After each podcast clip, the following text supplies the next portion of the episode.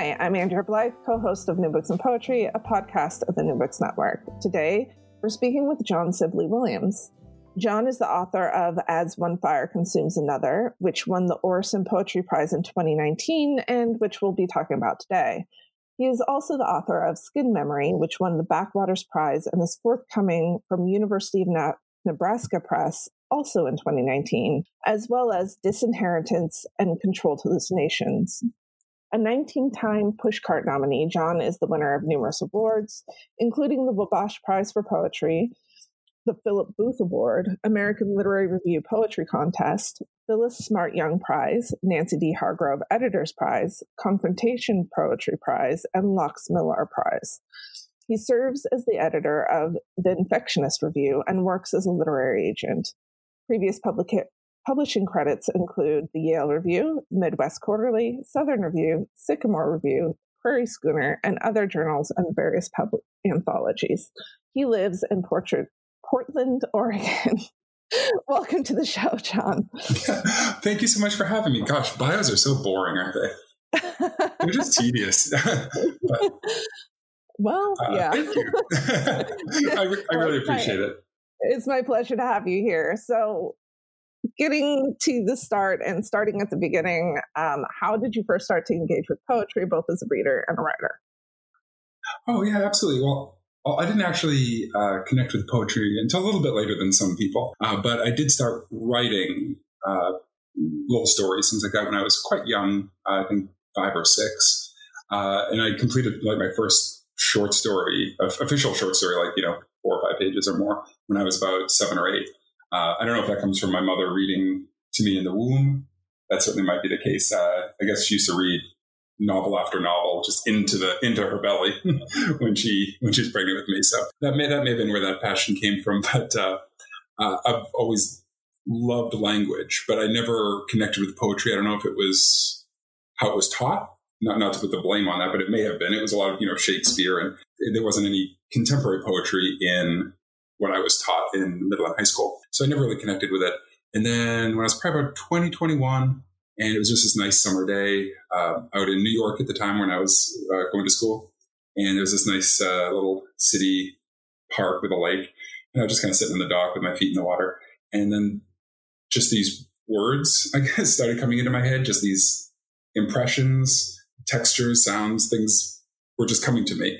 And I didn't know what to make of them because I'd only ever written fiction before. So I, I was like, I, there's no characters, there's no plot. There's no, I don't know. What, I don't know what this is. They're just words, lines, but it, for some reason it felt important. So uh, I was able to grab a, a marker and I was looking around. I didn't have any paper anywhere. Uh, I didn't know at the time.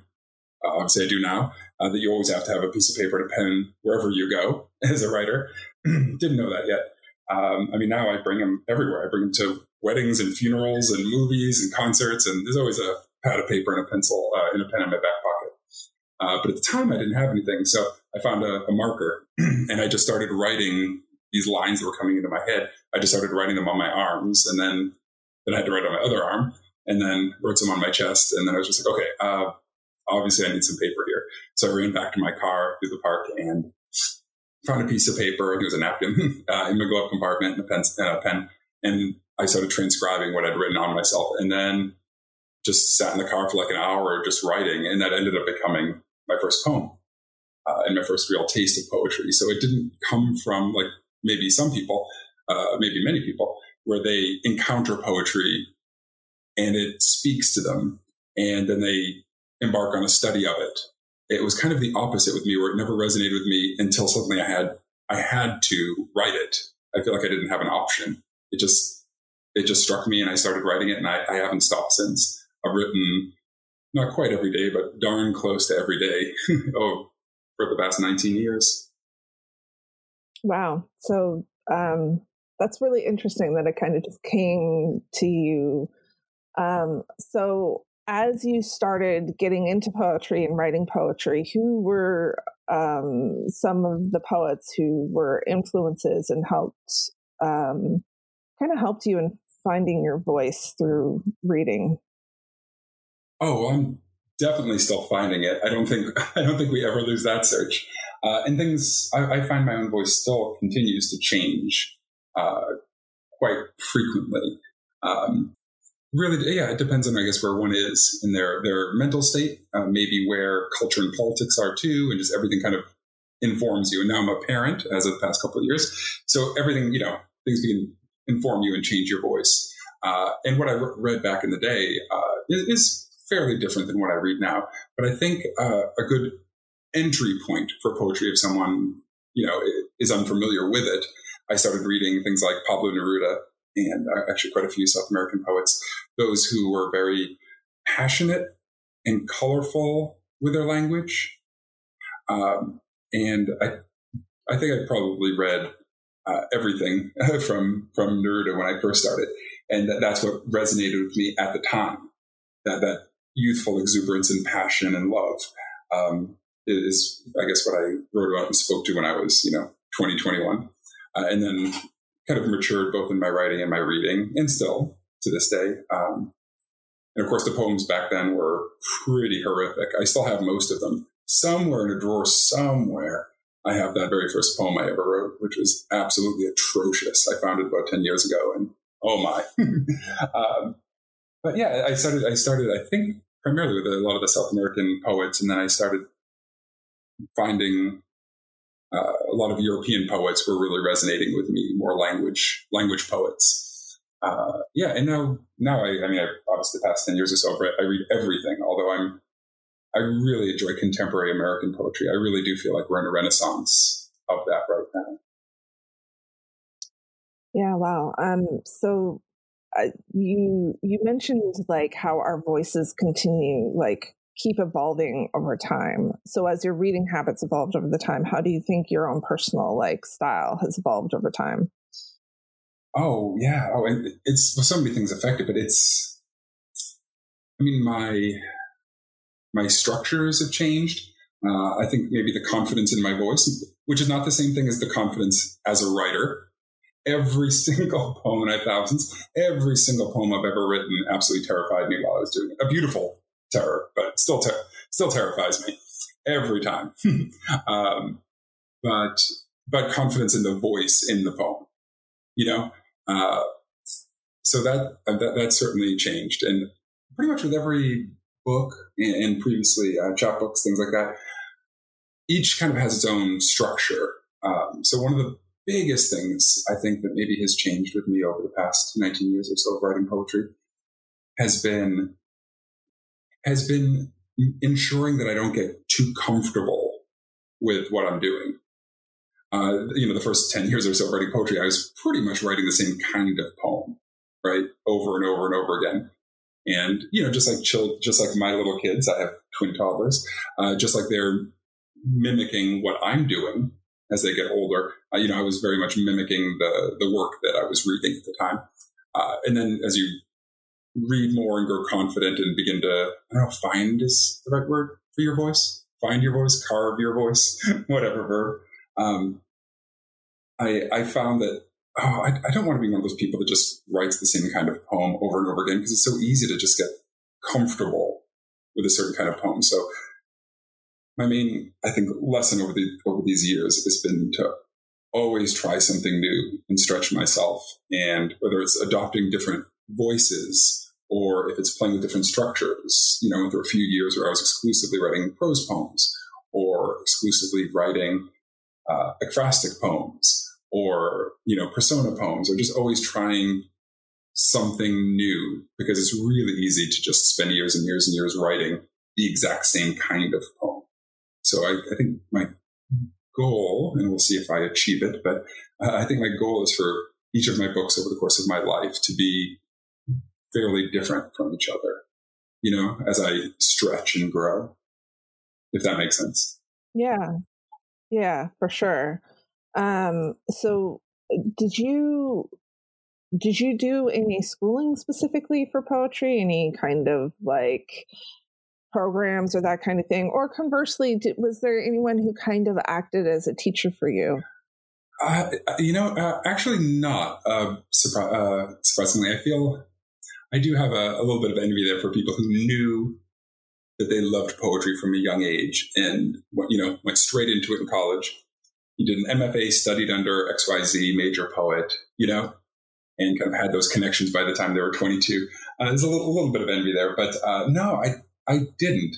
I wrote very much by myself um, until I moved to, I'm from the East Coast, from Boston, and until I moved to Oregon uh, about ten years ago. Before that, I didn't even have any friends that were poets or, or really writers, per se. Uh, so it really was just a singular act. I just read everything humanly possible and wrote pretty much every day. Uh, but I never, I do have M F As and all that stuff, but it was never in poetry. So um, yeah, yeah, I, I would love to say that I studied under X Y Z and they were this major influence, but it's just been writing and failing constantly, just writing, writing, and writing, and writing, and ninety percent of the poems being bad. And then, and then it's eighty percent of the poems aren't, you know, are, are pretty terrible and unpublishable. And then just slowly getting that number down. Uh, so it's, it's just been, just been trying and failing, occasionally succeeding, and, and just reading absolutely everything I can. Yeah. Yeah. I mean, I think both paths are like one hundred percent valid, and, um, there's like no one wrong way to be a poet, and you're, you've managed to be, do very really well for yourself on your path. You've published a number of volumes. So let's get into, um, As One Fire Consumes Another. Um, can you talk a little bit about the collection and kind of how it came to being? Yeah. Well, I, I never, I never go into something Uh, knowing what it's going to look like at the end. I don't say, well, now I'm going to start a new collection. And I know some people do, but I just tend to write what I need to write about for whatever reason at that period of my life. And and then there, so far, I've been lucky enough that at some point, my brain just knows, you know what? You, you have a collection somewhere in here. You know, I just know it. I know to, to stop writing and start compiling. Um, so yeah, but And a lot of the work in, in this particular book, unlike the book before it, um, which is very personal poems, uh, this particular collection is very outward leaning, you know, and it is very cultural and uh, I dare say political, but uh, not in the didactic sense of, of preachiness, but exploring cultural and political landscapes here in America and abroad. And the all the isms associated with that, both positive and for the most part negative. Um, I think a lot of where this this collection came from when I was putting it together, the different threads I started to see, uh, apart from the outward leaning, was really be really finally fully recognizing and and fleshing out my privilege as a white male, you know, cisgendered, able-bodied. I Uh, there's a there's a level of privilege that I just started out with that is that is not you know not something that I've earned per se, and be, I'm beginning to recognize that as all sorts of things have been happening. Let's just say uh, culturally in this country and elsewhere over the past uh, say five years, um, all sorts of very difficult things happening, and some involving a lot of hope and a lot of change, and some some not so much, and beginning to realize that the way the way that other people experience the world is very different than the way I experience the world, just by the nature of the privilege I was born with. So in really beginning to notice that, because I was inadvertently writing about it, apparently it was you know, bothering me and, I, and haunting me in a way that I didn't know until I read my own poems. Um, I really started to notice in, in, in the book that I was, as I was grouping the poems together to, see, to create a collection, that a lot of the poems had to do Uh, at least uh, lightly with toxic masculinity, with uh, with the border wall at the time that was just being discussed at the time when I was writing this. Um, uh, a lot to do with just the really the minutiae of experience, uh, trying to put a human face on on otherwise sometimes abstract poems, um, looking at the the experience, the immigrant experience. And then also very much looking at me and my family and where that, my role in all of this, which of course I can't help, but being that, you know, a couple hundred years ago, or not, not even that, um, the fact that as a white male, you know, my lineage, my family therefore was privileged in an obscene way a couple hundred years ago. Uh, so looking at that, and I wanted to really make sure when I was compiling the poems together for this book, I wanted to really make sure that I did not let myself off the hook, if that makes sense. Um, I don't know if that does, but culturally and in terms of my family, I just wanted to make sure that I did not let myself off the hook. I wanted to make sure that that shined through, that there's a, uh, yeah, that there, that my, that my lineage could be explored while exploring these other larger, larger issues. Uh, it's very, you know, if, if an immigrant writer is discussing his or her experience, you know, or an African writer is ex- discussing his or her experience uh, in America, but as a white male discussing his, uh, his experience in America, it's like, well, it's inherently so much easier. um, and it was even more easier a couple hundred years ago. So I wanted to really make sure that that shined through, that there's a degree of authorial complicity in, in, in things. If, and I don't know if it shined through, but hopefully it did. I I kind of want to actually talk about form as well, tying into this, because um, the the poems are all prose poems, and one description that I read of the poems is that they're similar to newspaper columns, and that kind of gives it a the current events kind of feel. And I'm, uh, could you talk a little bit about how you came to that form, and did you kind of choose? Was it intentional to kind of mimic newspaper columns, or was it um, just that this felt like the right form for these particular poems? Yeah, um, yeah, definitely. It, I, I hadn't thought of it, actually. To be honest, this is the first time I've heard them being described as newspaper columns. I like that. Yeah, I um, that makes a lot. That actually makes a lot of sense in this book. But uh, that that wasn't necessarily the intent. But I've done other prose poems before, and one thing that prose poems often lack, uh, the tension in line breaks. I absolutely adore line breaks. I think I'm in love with them. It just the tension that can be created from, you know, from if there's a phrase and that phrase is broken off in the middle of it. So you have this tension, you're, you're left hanging, you're, you know, your eye immediately has to go to the next line because you have to figure out where this image is going to end. Um, and I just, I just love that, the, the tension in line breaks. And the thing about prose poems, of course, is that given the length of the line, it, you get far fewer. And also a lot of prose poems don't seem to focus quite as much on the beginning and end of lines. You know, they just kind of flow. So I was, I wanted to work in prose poems, but at the same time, I didn't want to lose the tension of so many line breaks. So I ended up uh, kind of just creating, uh, creating these, yeah, I guess newspaper, like these little boxes of prose poems, or I know um, someone who had, who was kind enough to endorse it, uh, called them little caskets. They're kind of shaped like that. And uh, yeah, and then I just found that when I was writing it, somehow the, the work fell into the structure really well. But it was also, a, um, as I was beginning to, to see the themes that were emerging in the different poems I was writing over the course of a year and a half or so, I noticed that the structure, uh, inadvertently really fit the themes too.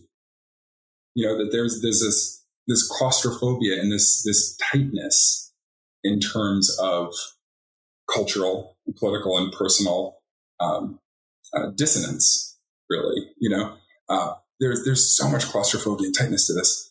And there's no room to breathe in the way that our, our culture is right now. And everything is just jarring and grating against each other. And it just somehow made so much sense to be in this, this form, although they just, the form and the themes just kind of found each other, I guess. Um, yeah, but the main reason I, I went into it really was just to test myself. I was like, okay, how can I write prose poems that still have a lot of white space on the page, still have line breaks, you know, but also read as prose poems. So I just kind of created this odd little box structure.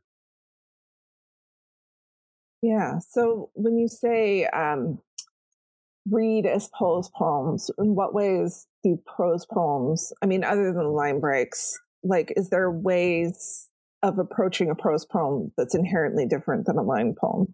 I think so. I, I think so, especially if one reads them out loud. And I read, I read poems out loud. I probably look like a crazy person since I do most of my writing in public, in cafes and such. I probably look pretty crazy. I've thought about getting a, a Bluetooth and not even turning it on just so people think I'm talking to someone, because I'm just reading books. All just in all my own poems, I just read everything out loud. Um, I think when reading it out loud, you really begin to see the difference uh, in how they're, I don't know, I don't want to say meant to be read. It's not for me to say that, but uh, I believe so. Uh, at least how they sound. You know, the the more white space, the more uh, the, the the more line breaks, but also the you pause so much more often in traditionally formatted, you know, free verse poems, whether it's couplets, whether it's experimental and phrases are all over the place, whatever it is, you end up pausing so much more often. Whereas with prose poems, you, when you're reading, you tend to just keep going line, line, line. You know, we're closer to prose. Uh, so I, th- I think so. And I wanted to do that. I wanted to be for the poems to flow in that way that prose poems do.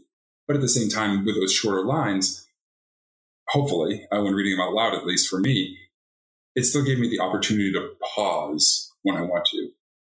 I love reading out loud. I'm very passionate a- about that and love, love readings. And I've memorized quite a few of the poems in the book for four readings. And, um, the fact that I can still pause and breathe the way that I normally would with a, a free verse poem. But when you're reading it just, you know, by yourself, just your eyes, not out loud, then the line just kind of flows, flows, flows, flows, um, like a prose poem. Yeah. Yeah. I experienced that, the, the flow while I was reading it to myself as well. Um, so uh, the, the title, As One Fire Consumes Another, um, Can can you talk a little bit about um, the title and what it means to you? Does it reflect, is it meant to specifically reflect overall themes in the book? Uh, it is. And actually, I didn't come up with that myself. Actually, um, the Orson uh, publisher and editor, uh, Luke Hankins, and I worked out the title together. Uh, the I when I had submitted it and won the, when it won the award, it, it had a different title, which isn't a very good title, to be fair. So I'm glad he came up with it. But then he and I kind of went back and forth, and we actually looked throughout the book to find certain key phrases within poems that might work as titles. And we ended up coming up with this together. Uh, and I, I think it works absolutely perfectly uh, for me uh, in that, I mean, fire, if there are it, the various metaphors for fire, some for the, obviously for the most part, there's, there's, there's certainly a violence to it and a, a destruction to it. But at the same time, what comes from that can all, can be very um, replenishing. And also there's, of course, the fire of a controlled burn or something like that, right, in the forest where they're trying to get rid of some of the trees so that the rest can flourish. So there are different kinds of fires. So I really liked when he and I came up with this and we discussed what the metaphor behind the title might mean and how it might reflect the book. Um, And that's, yeah, it, when he and I came up with this, it instantly, both it was on email, but instantly both of us were just like, yep, yeah, that's the title. We were both coming up with ideas. Um, yeah, I really like this, this idea of overlapping fires, one potentially being a positive and filled with hope and replenishment and rejuvenation, and the other one obviously being more in terms of destruction and ruin, and having these two, these two fires consuming each other. Yeah, wow. Um, so... Uh, fire imagery is throughout many, many of the poems throughout the book. And like in discussing the current events aspect of it, I, I like the, one of the images that comes to mind is like the memes that have all come out of like everything is on fire kind of memes that have come out of social media and that kind of stuff. Um, so fr- from that point of view, I found it really interesting. Um, but I also found it interesting that, um, the fact that you did dive more into kind of the the beauty and the the light aspects of that. And I'm just kind of curious, like, as you were talking about these kind of like very serious, intense um, events that you bring up in the course of your poems, did you actively like try to balance it out while you're writing with a sense of like hope? Yeah. Oh, I'm glad I guess I, uh, yes, uh, I very much did. It was, It was it was a, a, a difficult and long process individually with the poems, um, and then also putting it together. I made some changes, kind of once I put them together to make the themes connect a little stronger. And um, And that was part of it, actually, was saying, like, you know what, I, I think I need more hope here. Uh, although I didn't have the title yet, you know, if, if if there are two fires, I have to make sure that I represent the other one also. Because, uh, and hopefully that this comes across in the book, I'm not in any way trying to be judgmental. There aren't names of politicians. They aren't saying this is right, this is wrong. You know, none of that. That's that's not for me to say, uh, honestly. And I also find poetry that's preachy or didactic to be uh, quite quite boring, uh, preaching to the choir stuff. So I was hoping more to explore, and in some cases, both sides of something, um, which is not to say that I do not have very strong opinions on probably everything that's discussed in the book. But you don't want to know my opinions.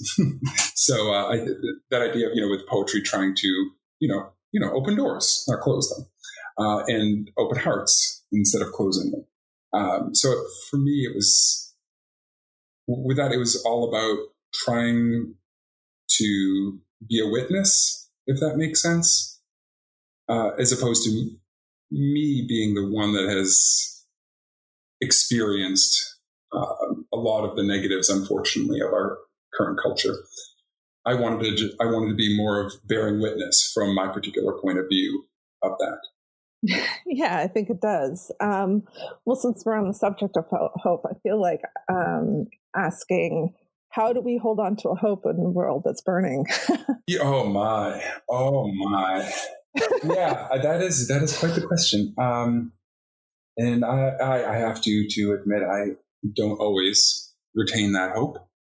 And, uh, yeah, my and when, when a, a certain individual was elected just a few short number of years ago. I like to be vague about such things.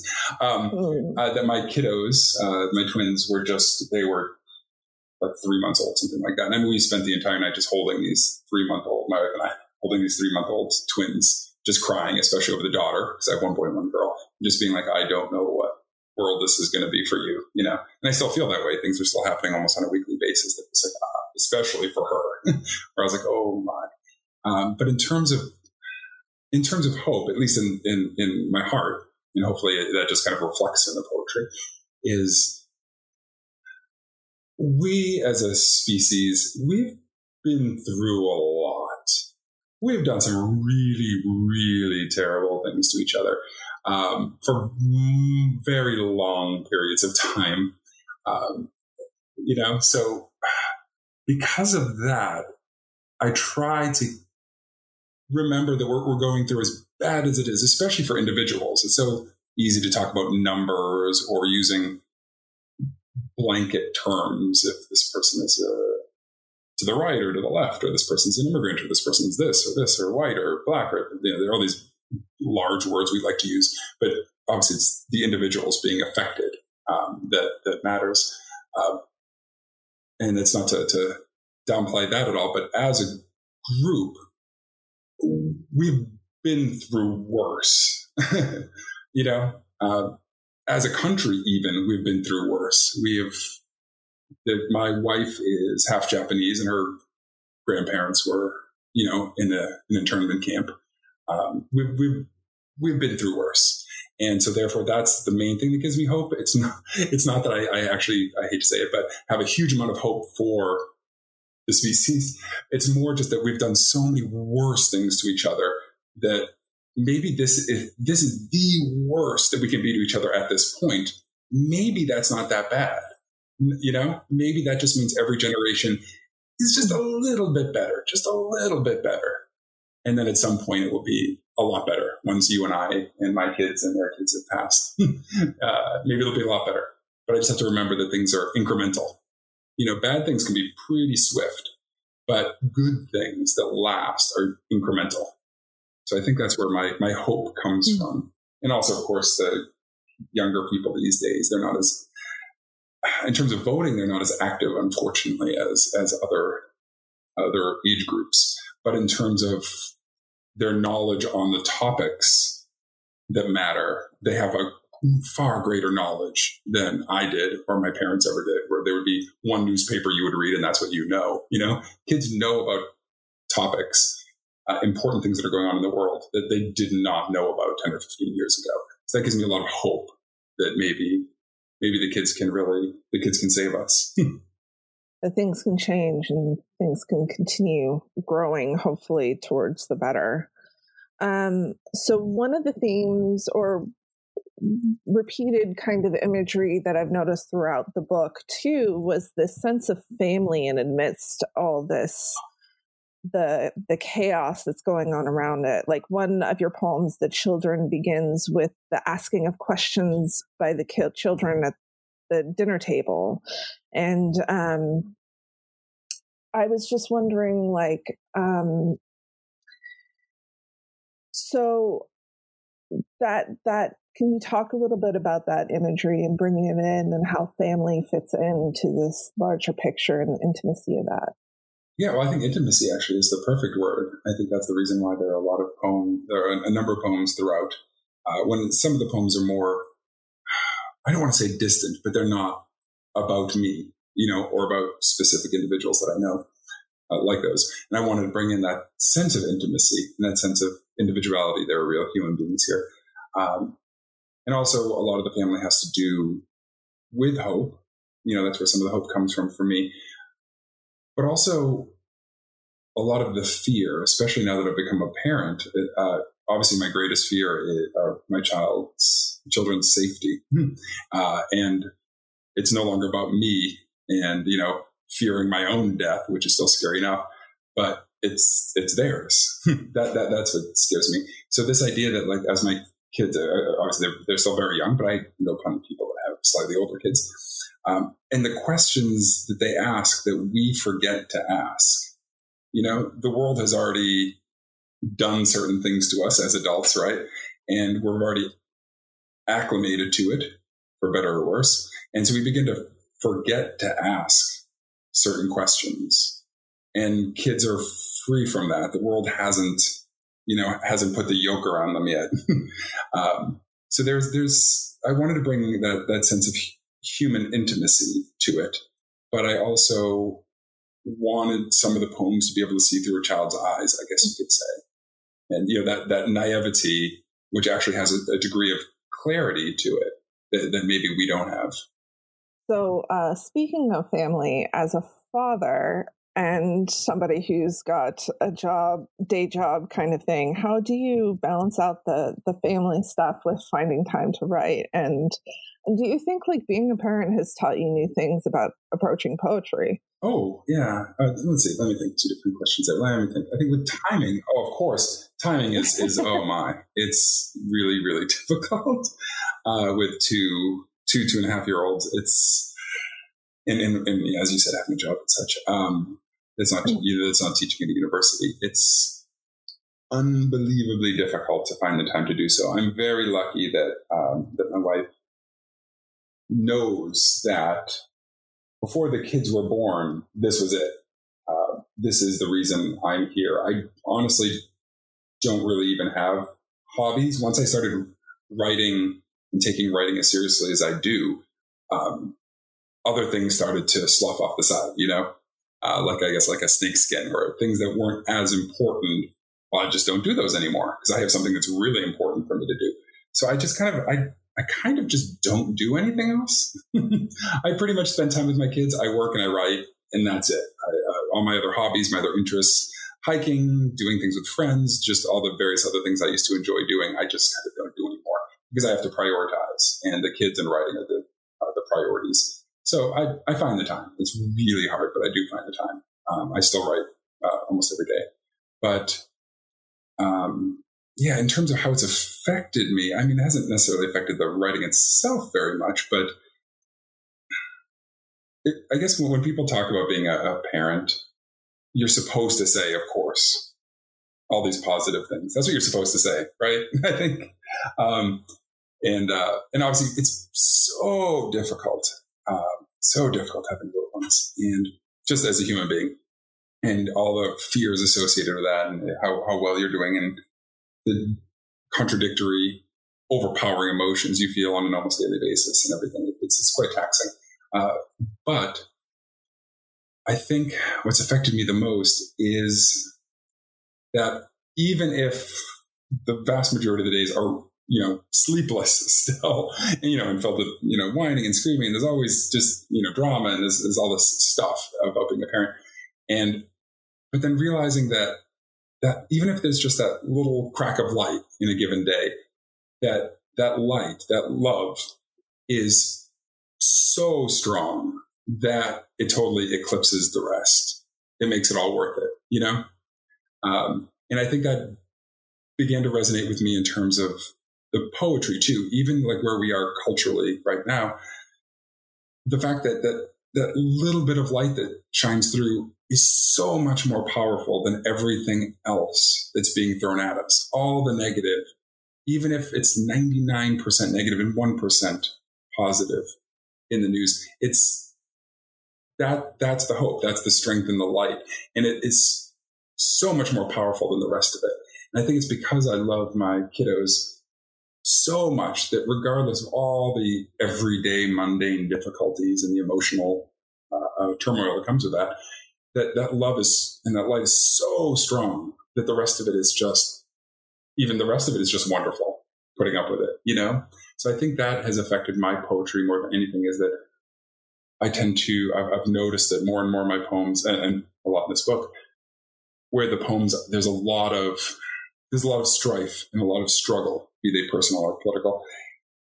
But then they end up at a point where there's just this tiny, tiny ray of hope somewhere in them, often near the end, right? And it's that tiny ray of hope that ends up de- hopefully defining the whole poem, is that little bit. It's not the suffering that's ninety percent of the poem. It's that those two lines, you know, in a poem that have the light in them that hopefully reframe and give a new context to the whole poem. I think that's kind of what it's like having having kids, you know, every, everything does and should revolve around them, and it changes how I view everything else in my life. Yeah, wow. So on that note, um, would you like to read one of the poems uh, from your collection? Sure, absolutely. Um, I think I'm going to grab this one here. There's a poem um, that actually I, I end all my all my readings with, and I, I don't know if it's my favorite. It's my favorite to read out loud, at least. Um, this poem is called "The Crossing." Tell me what not to do with heaven-faced children, torn between parents, who are torn apart by a river, tearing a long, muddy scar into this long and lengthening landscape. Then tell me again why we are the only animal bound by maps, shifting allegiances. Tell me what not to forgive of stars, what skin my skin is forbidden to touch, what heart my heart cannot possibly hold without breaking. Don't tell me the best way to break a body without damaging its shell. We all know how that story ends. Ask the bridled horses. Ask mothers waiting by docks for warships never to return. Ask any long, cold winter night in any part of any country any child has ever fled to find herself no closer to home. Please tell me what road that begins in ruin ends somewhere beautiful. Wow. That is a beautiful piece. Um, can you talk a little bit about this poem and in particular and its iteration? Yeah, absolutely. I mean, it's, it very much is about the, the immigrant experience, or at least in the moment of the immigrant experience. The idea of actually the crossing, you know, it is that crossing. Um, but more so about that, and also the fact that there are, you know, I know it says it in there, but, you know, the children being, children, parents, families just being torn apart by such a move. Um, but also that idea that we, two of the, two of the things that, that bothered me, I guess, the most, or haunted me the most, uh, that to drive this home, is the idea that someone could put that much effort, I mean, risk death, risk their children's death, just to get to a country that close to a majority of the people in it don't want them to come there. But they're still willing to face physical, emotional, and every other kind of struggle still to get here. Is just there's so much, ah, there's so many contradictory emotions there, at least for me. You know, there's this degree of hopelessness, you know, of, of a place that you really want to leave and then ending up at a place that may not, that, that is that is not the way it's been painted in Hollywood for, for people of other countries. Um, but also such beauty and such power of the human spirit, you know, to still do that, to be able to do that. And so much hope in, in people who they, they, they look across a border, metaphorically or physically, you know, they look across a border and what they see is hope. They see something new for their family. And that is, there's just so much beauty there too, uh, alongside the kind of the, the, the cynicism. And so there's, there's a definitely a lot of, I guess you could say, cynicism in the poem. Um, In terms of, in terms of that too, because the what skin my skin is forbidden to touch, or what heart my heart cannot possibly hold without breaking, uh, inserting myself a little bit into the poem in that, you know, uh, culturally, maybe we're being told like, oh, you know, there are certain people, there are people with this skin tone and people with this skin tone. And they, you know, there should, there shouldn't be some sort of a relationship there. If it's physical, friendship, whatever it is, there is inherently some sort of a difference between, you know, these people based on the tones of their skin. Or the heart, what heart, my heart cannot possibly hold without breaking. So apparently, you know, I'm not, you know, culturally, or at least for a lot of people in the country, probably close to half, uh, you know, I, uh, you, someone else, uh, we shouldn't be having emotions for people just because of the color of their skin or where they come from or their religion. Um, so there's just a lot, I was trying to, do, there's a lot of sadness there, a lot of sadness. And then at the end, there's that kind of question of the telling me what road that begins in ruin, ends somewhere beautiful. And uh, I have absolutely no idea if any road that begins in ruin ends somewhere beautiful.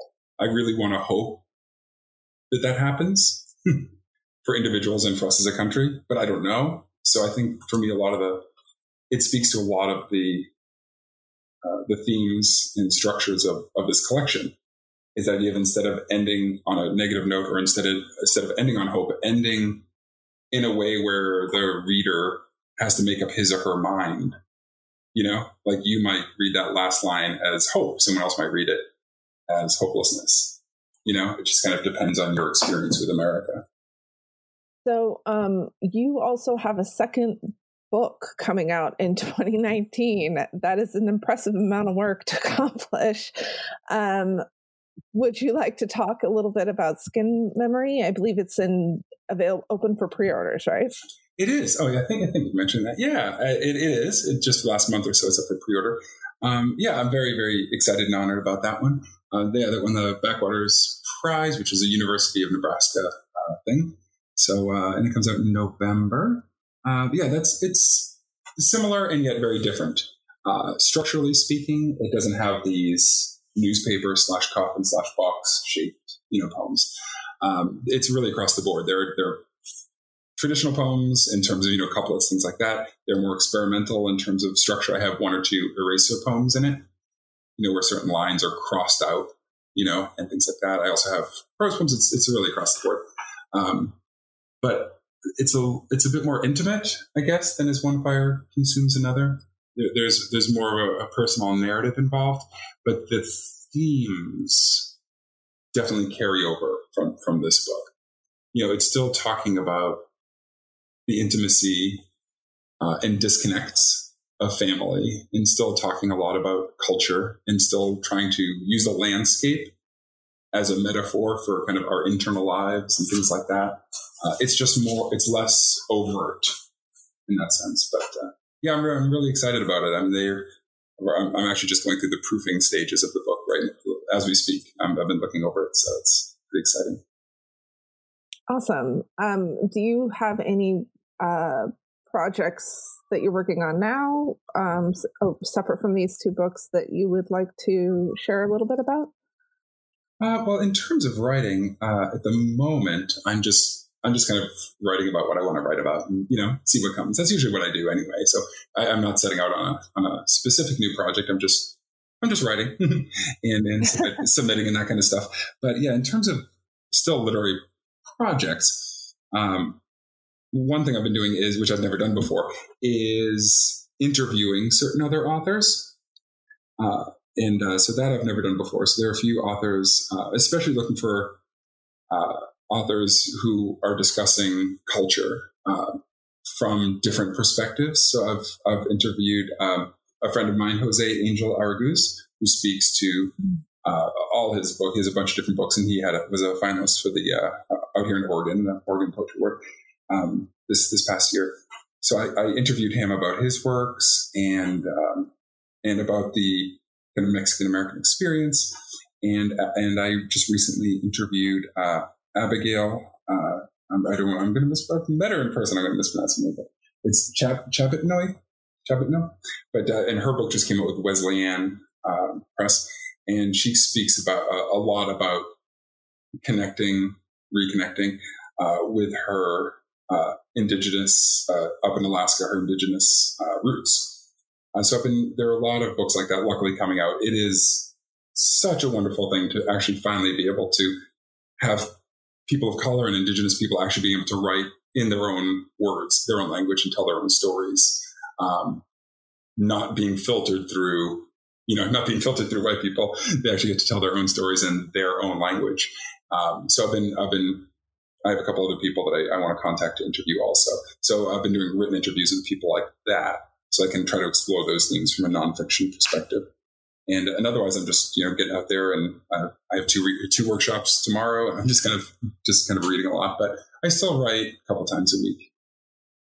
That's great. Um, are these interviews available for others to read online somewhere? Oh, uh, well, um, after I've completed them, I'm submitting them to different magazines. There's a few. Okay. I have a few bites, but I, I literally have just completed those interviews within the last month. So we're we're. We're waiting, but I'm submitting them pretty much to literary magazines and things like that. But hopefully they'll be out. Yeah, okay, great. Um, so to wrap things up, I would love to know if there's something you're reading or some media that you're consuming right now that is you find inspiring or interesting, um, anything along those lines. Sure. Um, absolutely. I mainly mainly with reading, but uh, yeah, I I've been reading a, a significant amount, uh, I think, of contemporary uh, indigenous literature, whether it's indigenous of, of this country or elsewhere. Uh, and there's some uh, degree of, uh, I don't know if you've heard this phrase before, but eco-poetics, you know, the, the poetry of the political landscape, shall we say. Um, and there are a number of poets from different countries who are, who are really doing, doing amazing work uh, in eco-poetics. Uh, and, uh, Yeah, I mean, that's, that's been a really big inspiration to me, is being able to try to, there's also a wonderful series, um, I think the University of Nebraska Press, I think, that has a couple books a year of, of contemporary uh, African poetry. So I've been just trying to, really trying to immerse myself in di- different perspectives on humanity that, I, that maybe even just a couple decades ago, we wouldn't have gotten uh, such easy access to. Great. That sounds that sounds wonderful. Thank you so much for um, speaking with me today. Oh, th- thank you so much. I really appreciate it. It's been my pleasure to have you. So um, this is New Books and Poetry, a podcast of the New Books Network. Thank you, everybody, for listening.